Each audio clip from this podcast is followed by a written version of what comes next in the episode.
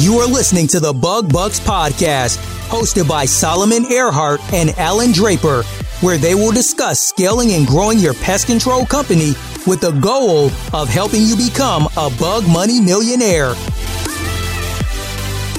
And so, because of that, I think a lot of PCOs are going to have a hard time with this developing technology. I really do. I think they're going to try to stay the way they are right now working for a company like Advance was really eye opening. I mean, a good here's another good example, like the T Rex trap that Bell Sensing has. Mm-hmm. Right. I mean, it's Bluetooth technology. So if I put it up in a drop ceiling and I have like five in a drop ceiling, right? As a technician, I can walk, I can go to that account, visit the customer, yeah, walk through and get all the data, and I'm not having to go up and down That's, off a ladder. I mean, for safety and insurance reasons, right. that is a game changer. Hey everyone, welcome to the Bug Bucks podcast. I'm your host, Alan Draper. I'm flying solo today. Done that a couple of times in the past. I'm excited for our guest. Before we get to him, you all know that I don't monetize, we don't monetize this podcast. There's been talks about possibly doing it in the future if the partnership's right. But so I, I don't get paid for this, which is perfectly fine, right? I'm the one that it was my idea. So I, I'm, you know, not here to complain. But if you want to do something to kind of give back to support the podcast. If there's an episode that I've ever produced that would be helpful to somebody that you know. This is a small industry. The the bug business is a small industry. We all know, you know, people in different companies and and things that you know could use some help. Share an episode with them.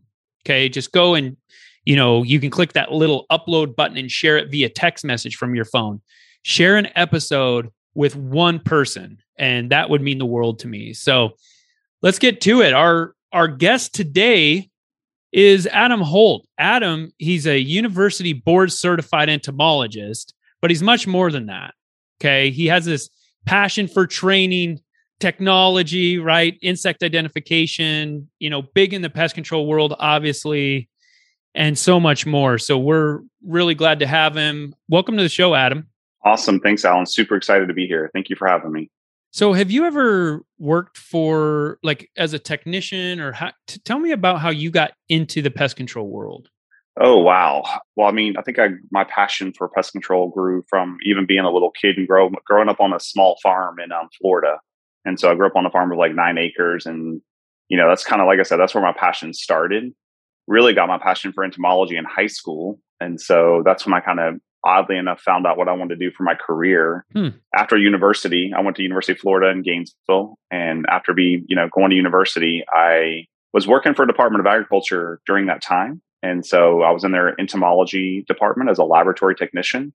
From there, I became a teacher, and then I finished my graduate my graduate work. And after that, I went and worked for mosquito control in the public sector. Hmm. So I was their education specialist, but even in that role, I kind of did a lot of technician work, right? Because you had to go out in the field and you had to do treatments for mosquito control with BTI, um, aerial fumigations, you know, all kinds of stuff. So you were the one actually doing the treatments. Correct. Yeah. I mean, you kind of have to, hmm. you have to, you know, walk the walk before you can talk the talk. Sure. Yeah. You know, I mean, even as a regional technical director for Terminix, I was crawling, you know, crawl spaces and attics and you know, pulling hoses around, you know, a house and doing, you know, exterior pesticide treatments. That's interesting to me that a a regional technical director would do that for Terminix. You know, I think it's part of their training program, right? Because they want you to they want you to be able to to talk from experience versus just, you know, being this this kind of like higher figure that you're trying to help these technicians from, you know, no experience in the field, right? If I'm if I'm going and I'm doing ride alongs with technicians, I should be able to have that, you know, hmm. hands-on experience, right? That makes sense because there's there's a lot of logistical and practical issues to, you know, solving an infestation or you know treating a home that you don't get in a lab, right? There's, you know, you talked about pulling the hose around the house. That it's funny, like how many stories I have about pulling damn hose around a house, right? Just getting stuck i swear getting stuck on tires knocking over bushes you know trying to avoid landscaping kids playing with the hose when they're in you know front of the house and i'm in the back like that part does make sense but you didn't do it regularly. It was always with this this intent or purpose to do the training or whatever. I think for the experience in learning how to do exterior treatments, yes, that was not on a regular basis. However, I mean, I was doing like audits, right, for Sentricon applications. Hmm. So when you're doing that, you're walking around a house, you're measuring with a wheel, you're verifying measurements, you're poking and prodding with, you know, screwdrivers to verify, you know, different types of soils and everything like that, soil profiling. And so, hmm. I mean, I was definitely out in the field, you know, working. And then, you know, sometimes like I would have to go to a customer, to a customer's home that was like a special situation, right? Where the technician maybe couldn't figure out the problem in a matter of 30 minutes on their stop and on their route. So I would go in that home and I would have to dig further into that scenario to figure out what the problem was to get it resolved. That's amazing, man. I I can't imagine the amount of resources that Terminix has that they can send a technical director out there to solve those types of issues. A lot of a lot of the folks listening, they're you know probably thinking a lot like me. I'd never worked for Terminix, so maybe they already know that. But to me, it's like, how does that make sense? How do they make that make sense financially? you know absolutely i mean i think i think you look at it from the perspective of in a big company like that where the technicians are getting paid what i mean they're getting paid sorry i'm like having a brain fart but i know they're getting paid basically you know based on the service they do right and they're getting paid that percentage and so like you said i mean to have the technician out there for four hours when they're paying somebody in my role a salary right i mean they can send somebody out like me out there to you know try to resolve the situation versus taking up the technician's time huh I yeah, mean, I'm just kind of thinking out loud here. Yeah, no, that's that's interesting, man. I mean, obviously they know they know their business. They they to be frank, their bottom line's a lot lower than a lot of people that are listening too. So, but they have other issues um, that smaller operations don't have, insurance issues, and you know, a huge target on their back and things like that. But wh- where'd you go after Terminix? What was your next stop? I left Terminix and had an amazing opportunity to go into the pest control software industry. Really? So I went to ServSuite, aka Service Pro. Yeah. And I worked with them for four years as a commercial entomology analyst. And then I was also on their patent for their remote monitoring product for rodents called ServSensor. Wow. So, so I'm trying to understand. So the sensor, I, I can understand what you were doing there, but Why'd they need an entomologist to develop a software? So, to kind of take a step back, whenever I was with Terminix, I was part of rolling out their handheld CN50s, which was their technology they rolled out in 2012. So, it was these large handheld devices. And basically, they rolled them out to all the technicians with, with, with um, Bluetooth printers. And then on top of that, on the on the commercial side, I was part of the team of basically setting up all of the commercial accounts and that hierarchy within those commercial accounts. So you know different zones right for all the um, rodent base stations a different zone for all the interior tin cats a different zone for all the rat traps and so hmm. i was part of that process and setting up all of those commercial accounts because they they actually took care of kmart at the time i was part of setting up all the kmarts across the state of florida for all the technicians and so i really love technology and so service pro wanted to bring me in to help further enhance their software hmm. and make it more efficient for the technicians in the field because I was coming from the perspective of this is what the technicians are seeing. I can help you make it more efficient for all of your customers. That makes sense. So you're with ServSuite, and how long did you spend there? Four years. Four years there. And, and, and then what? I've got some good questions, but I got to get your entire story here first so after that, I was in Colorado and took a job, a very short stint job with a startup cannabis company called Urban Grow as a biologicals program manager.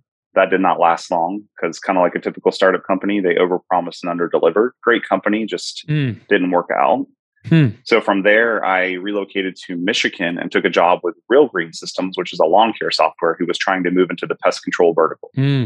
So they hired me on as their pest control technical specialist, and I basically helped them develop their pest control platform from conception to execution and everything. Never heard of them. They just got bought by PestPac. I've heard of them. Right, I think everybody has.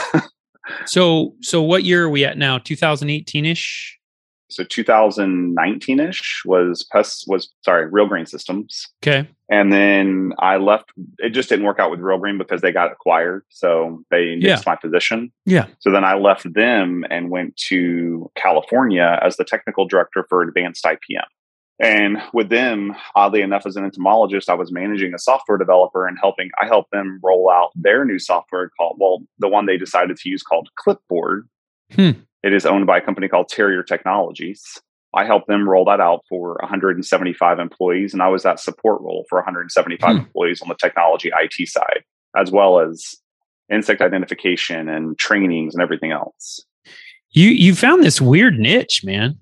Like you have a right? Is it just right. me, or I, I hope the people that are listening are sharing my sentiment? But like you have this like technology background with you know this with an entomology background and you're using it in a very unique way which I, I think is i think that's fantastic. So after a- advanced ipm i'm now in my current role as a business development manager for douglas products. Man you you, you definitely have that a vast background. I think the technology part is is really cool.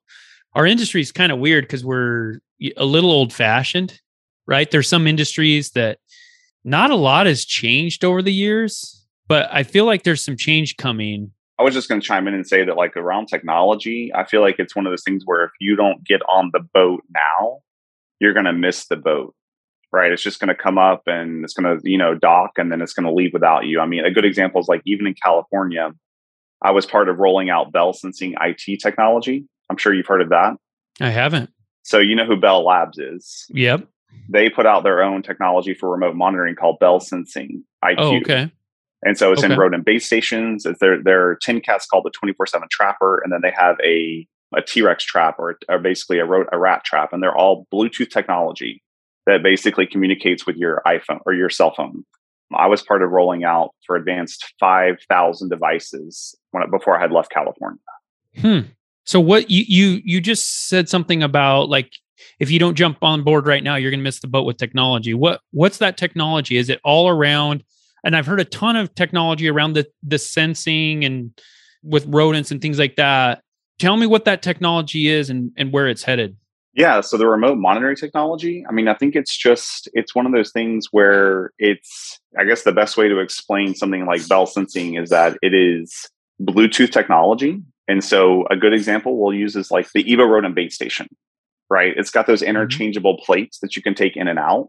Mm-hmm. And so what they do with the IQ thing is you would take out the normal IQ, you would take out the normal tray out of the Evo rodent base station and you would put in this IQ tray, right? And then if a rodent runs across it or anything with equal weight, then it's going to track or record an event, right? And so as a technician, if I come up to a property where let's say I have 100 bait stations installed around this property, as I walk around the property, as long as I'm within 100 feet of the, the exterior rodent base station, I'm going to start pulling in any events that happened. Literally, it records 24 7. And so the beauty of it is, you know, depending on the frequency, the service frequency that you're doing for that account, like let's say I check the stations twice a month, right? Do I have to physically check them twice a month or do I just need to make sure that I'm, you know, keeping up with the activity? Right? Maybe I've been down and checked them once a month at least to clean them out and change out the bait based on weather activity. And or, you know, on that biweekly frequency, I just walk around and get the data, right? So the beauty of this is that you are decreasing your liability, right? Let's just look at it from a 24 7 trapper position or a tin cat. Yeah. The technician's not having to bend up and down every time. So A, you're decreasing that liability. Hmm. And then B, you're incre- you're decreasing the amount of time that the technician has to has to take the time to check all the stations and then c you're in, you're increasing the amount of time the technician has to further explore hotspot activity within that account. So it also presents the opportunity for the technician to maybe upsell or i hate upsell but sell other things to help resolve situations that are going on in that account. That's interesting. It seems like they could create technology where you could get those notifications without going to the house. But you may not want to, right? It does exist, Alan, but it's way more expensive.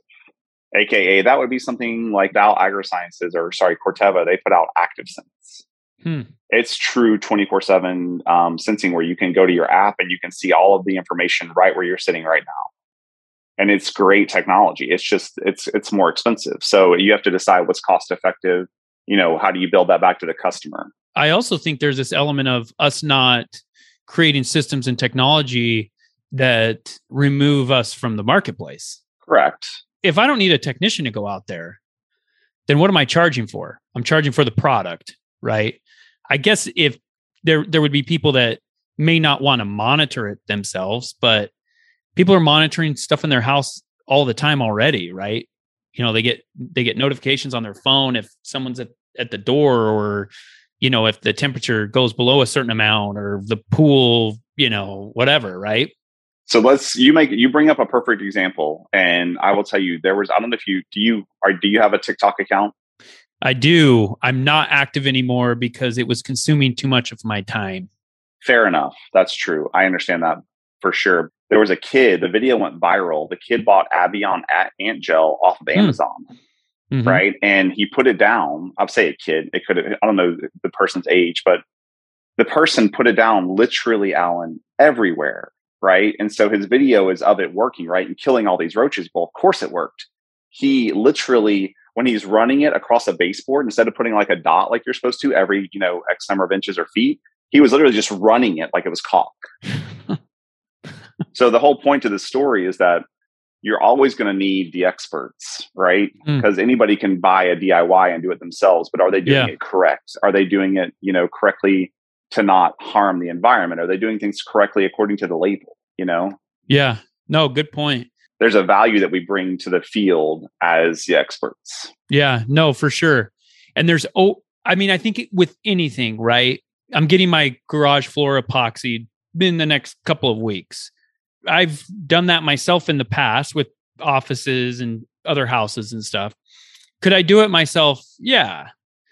I don't want, you know, I think there's somebody that's better at it than I am that will make it look nicer, that will do it without the mess and all these things but the better the system is and the the easier the system is the higher the net worth or the income of the demographic has to be in order for them to justify not doing it themselves right so what i'm saying is if the system gets easier and better to use then it's going to push those it's going to expand the group of do it yourselfers and i hope we retains some some of that. Are you are you on board with that or no? You you yeah, no, I agree with you. And I think, you know, the other thing you have to think as a DIY or do it yourself is what is your time valued at, right? Everybody's time is valuable. Exactly. Everybody's time. I mean, like, exactly. literally, like, if I'm on the phone with customer service and I'm having to spend 45 minutes, I'm like, what are you going to do to compensate me for the 45 minutes exactly. I just spent on the phone with you? Because 100%. My time is my time is just as valuable as yours. So I think about as a DIY. Yes. I can either do it and then value my time at how much it would have cost me, or I can pay the expert to do it and it's going to cost just as much and it's done right. Yep. No, 100%. And a lot of it's like, you know, I, I, I used to be an attorney. Well, technically, I still am. I don't practice law anymore, but uh, I practice litigation, and it's every, you know, sixth of an tenth of an hour every six minutes, right? Okay. It's what what did you do for that six minutes? And so I've been programmed to think of my time, right? Like as, you know, being very valuable. Sectioned out. Yeah. Exactly. So No, absolutely. And, and, I think a lot of a lot of business owners, especially see PCOs, don't look at themselves like that, right? A lot of them will, and I always use the phrase, I think I got it from my dad or somebody. I think a lot of PCOs, they'll step over a dollar to pick up a dime, right? they'll pay somebody or, or, they won't pay somebody to do something but they'll spend 10 hours trying to figure it out themselves i think it's it's almost endemic in in the pest control industry and a lot of times they think they're saving money but what they're doing is they're devaluing their time right and so because of that i think a lot of pcos are going to have a hard time with this developing technology i really do i think they're going to try to stay the way they are right now working for a company like Advance was really eye opening. I mean, a good here's another good example, like the T-Rex trap that Bell Sensing has. Mm-hmm. Right. I mean, it's Bluetooth technology. So if I put it up in a drop ceiling and I have like five in a drop ceiling, right? As a technician, I can walk, I can go to that account, visit the customer, yeah, walk through and get all the data, and I'm not having to go up and down That's, off a ladder. I mean, for safety and insurance reasons, right. that is a game changer. Do you know what the number one workman's comp claim is? Like in the industry, is ladder, ladder issues. It's fall. I remember when we were getting when we were getting quotes for workers' comp. Right. I remember them asking, "Do you guys do, the, do you guys have ladders on the trucks?" And in the beginning, we did, and and we've kind of gone back and forth over the years with this. Right. And now, and this is going to surprise a lot of people, now, in order for somebody to use a ladder, they have to get the branch manager's p- permission. And in a lot of cases, another person has to go out there with with them. Now, the the the issue is a lot of people are thinking, you know, my guys all have ladder racks. We have like all these different ladders. You can't do good pest control without it. And right, I I understand that that sentiment. But if we can get technology to kind of further the further the expanse of what we're able to do without climbing ladders, ladders are scary, man. I mean, it's like look at like a drone, right? You can buy a drone, right? And you can use like a video, right, to go do an inspection. Absolutely. Right. I mean, is it look at the fact that I mean, it's it's like you said, the safety thing, the money thing, I mean, the liability thing for the homeowner, for the pest control, for everybody. Yeah. Right. I mean, I can use this. It, it's and if I I, I kind of always keep going back to technology, like even something with Bell Sensing, I can buy five T Rex traps or ten of them, and I can use them at multiple accounts. I don't have to use them at just one count; they're reusable. Hmm. Right. So then you look at it from that investment perspective of okay, cool. It costs me a hundred dollars for ten of these traps, and then I think the monthly you have to pay a monthly fee for the mobile application. Hmm. So that's like fifteen bucks a month. Interesting. You know, and that's only if you do a service. And so it's like I mean, I think it's like you said, you just have to figure out a way to find value in it. Yeah. Do they have like a geo sensor or something? Like if you if somebody throws one in an attic or something, are they able to go a different technician go find it? Was oh, it geocoded? Yeah. I think they have a geocode, but the geocode's just based on what do you call it? like it's like if you're looking at like a satellite image. So it's so like it it's at this house. Like, it's correct. Not this part of the attic. Yeah. That makes sense. Correct. Yeah. But I mean, that part's still at least nice. And then I know the, sorry, the IQ trays and the Evo rodent base stations, I think they have an accelerometer built into them as well. So like if they get kicked like 25 feet, it'll let you know as well. Hmm. Yeah. That's wild. I think another way that technology is is affecting the pest control industry is through the management softwares that we use, right? Do you think that pest control is abnormally unique in that it's difficult for a new software company to kind of crack the pest control industry? You know, I don't I, like for me personally, like if I were to like, let's say, hey, I want to start a software, you know, company now and go out and hit pest control. I don't think I would just go after pest control. I think I would try to create a vertical where it's a customizable software and I could go after like everybody. You know what I mean? So not just the vertical of pest control, but like, you know, what is it like air conditioner company, like any anybody that basically can use a software. Yeah. You know what I mean? I would want to build it based on that. Which is more of like like a service titan, right? Like correct. Yeah. Service Titan actually bought Service Pro. They bought Service Pro too? Yeah, they own Service Pro. They yeah, they they merged together. So and they own pest routes, right? Or field routes. Yeah, now, I think that just so, happened recently. Yeah. Yeah, that was in the last couple of months. So yeah, that's that's interesting. I want you, you know, I wonder is that a good thing or a bad thing? You know, it's like it's kind of like PestPac buying Real Green, right? I mean, I think the reason PestPac bought Real Green is because Real Green is the leading software for lawn care, hmm. right? I mean, they had all the big players for lawn care, and so I think sometimes a software company buys it for the clients more than the actual soft. You know what I mean? An acquisitions for right. the clients. So for, from from the users, perspective from the users of field routes is it a good thing for and i've got some f- friends that i might be upsetting a little bit with this question but is it a good thing for the the pest control company owners that field routes was acquired by service titan i don't know i think it can be i think it can be good and bad you know what i mean i think it just depends on what you're how you're kind of like viewing it because anytime a company is acquired things are going to change a little bit. I mean, they always say they don't want to change things, right? They're going to say, "Oh yeah, everything's going to stay the same and everything's going to be fine." But you just don't know until you're in that situation. But I mean, for the most part, you're still going to have that key account manager, right? That was maintaining your account. And so as long as they have the proper hierarchy to to go back to where they work, then I think you can still be successful. I think it just depends on the situation. That's that's hard for me to answer because I've never been in a situation with a software company where I've worked for them while they've been acquired, if that makes sense. Yeah, I think I think the pros, and I think you're right. I think it's a mixed bag. I think the pros are the amount of resources.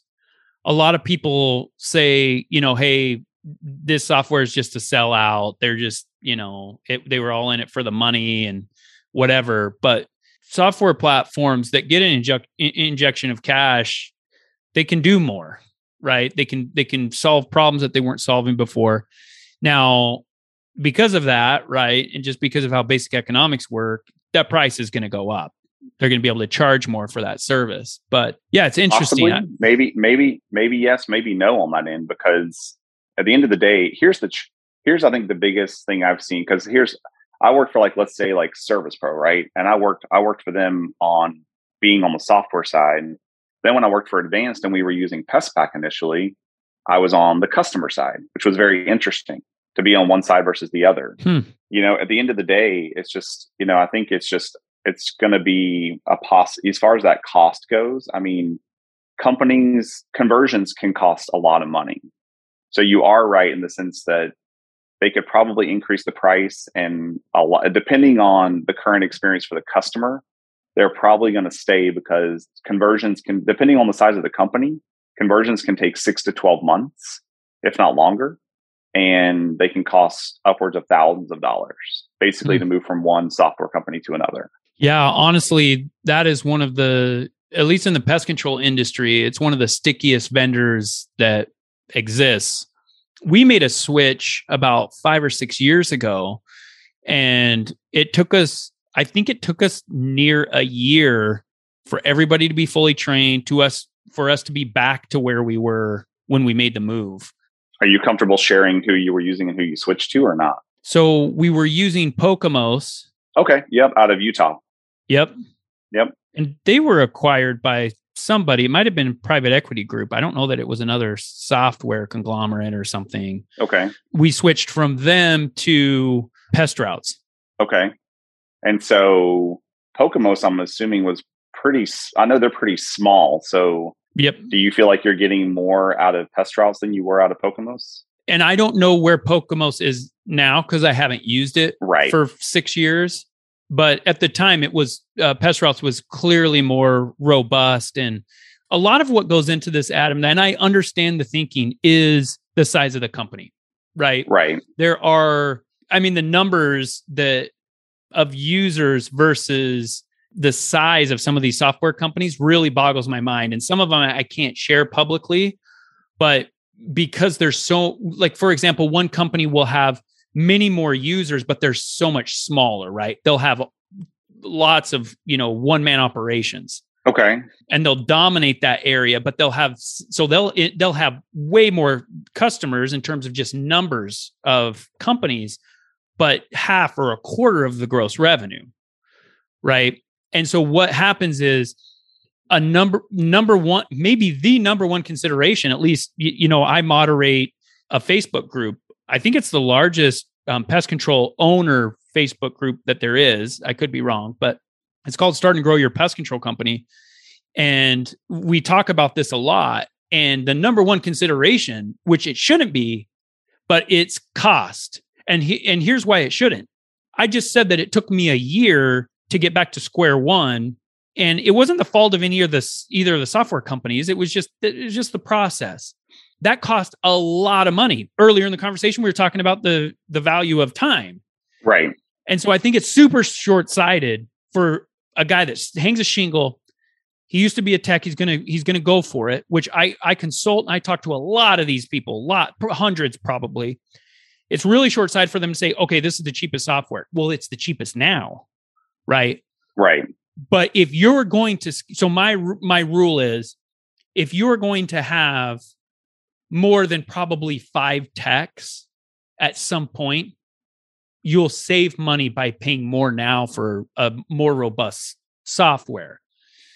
I mean, I think it's kind of like for me, if sorry, I was just thinking out loud. If I were going to start a pest control company, I would think about I want my software to be able to handle anything I want to do in the future, including what I'm doing now. Exactly. You know, because so to kind of like say what you're saying with a robust sense, I mean, you can go get a basic software just to do residential pest control. But if I'm going to do commercial, if I want to do, you know, bait stations and scanning and digital logbook and all the different verticals that softwares offer, like you said, I want to go with the one A that's going to give me what I need to be successful, but also I also want to use the the best software that's going to have the best support as well, right? And that's going to be kind of key because if you're if you're utilizing your software to the fullest, you're also going to be utilizing you know your support technician within that company to the fullest. You know, I mean, you said you use Pestroute, so you're gonna if you're using it to its fullest, you're gonna have to be calling somebody or having that key account person yeah. you can talk to. No, that's that's exactly right, and and a lot about being a business owner is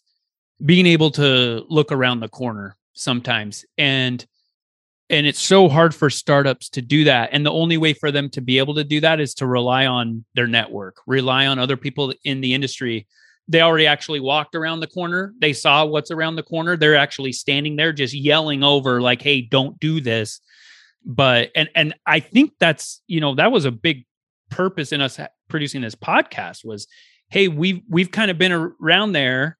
Now, if you don't want, you know, I have pest control operations in multiple states, and we just just yesterday actually we celebrated our our seventh year of revenue. We we, we oh, made nice. our first dollar in 2015 on March 16th. So we're recording this on the 17th. Congratulations! Yeah, big moment, big moment. But we've been around the corner, and there's people that, and we're trying to peek around the corner of companies that have you know been around longer than us done things that we haven't do and it's the same sentiment and it's all relative but this is you know what this podcast is about is having these conversations and and trying to to help people i always say adam i always say look if you don't want to scale your pest control company if you don't want to develop you know several million dollars of recurring revenue do it the other way. There's not, it's not right or wrong. This isn't a morality issue. It's, you know, if you want to be under houses, you want to be treating homes because you like the customer interaction. You, by all means, keep doing it.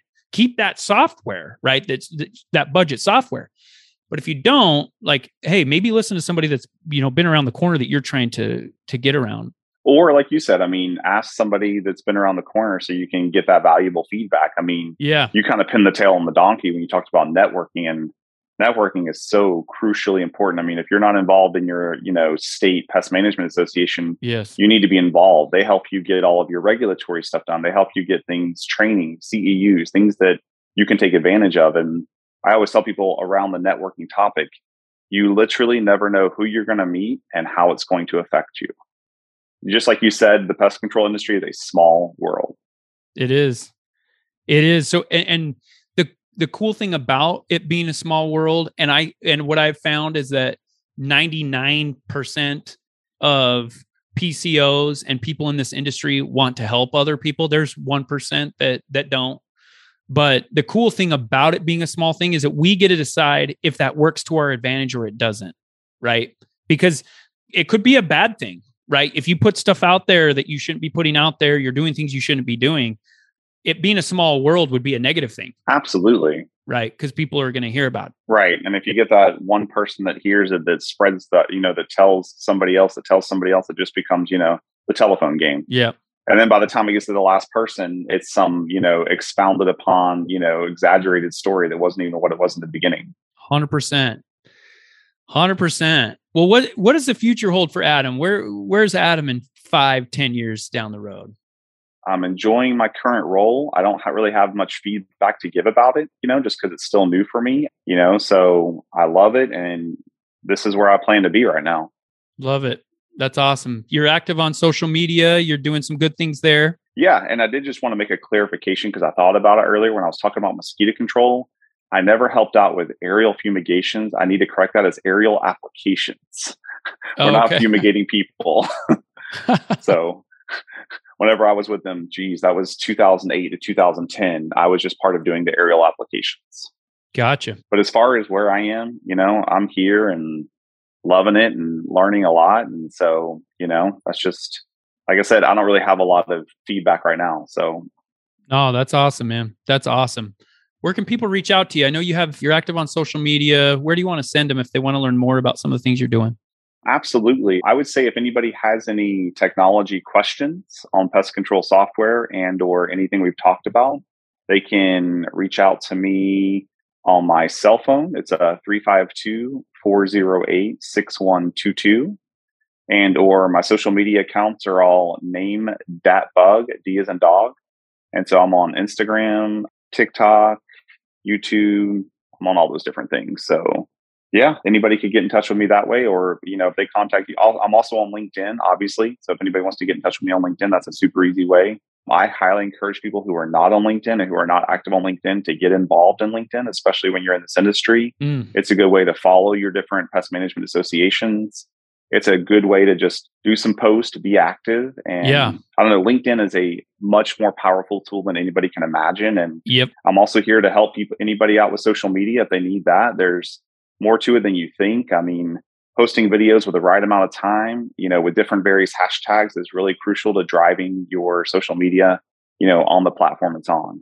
Yeah, no, that's that's awesome. TikTok and LinkedIn, there's so much noise on Instagram and Facebook right now. TikTok and LinkedIn is where you can get some traction. LinkedIn, I'm learning if you're really f- focusing on an industry niche, it's the best platform it does a really good job of of filtering things out that don't don't apply.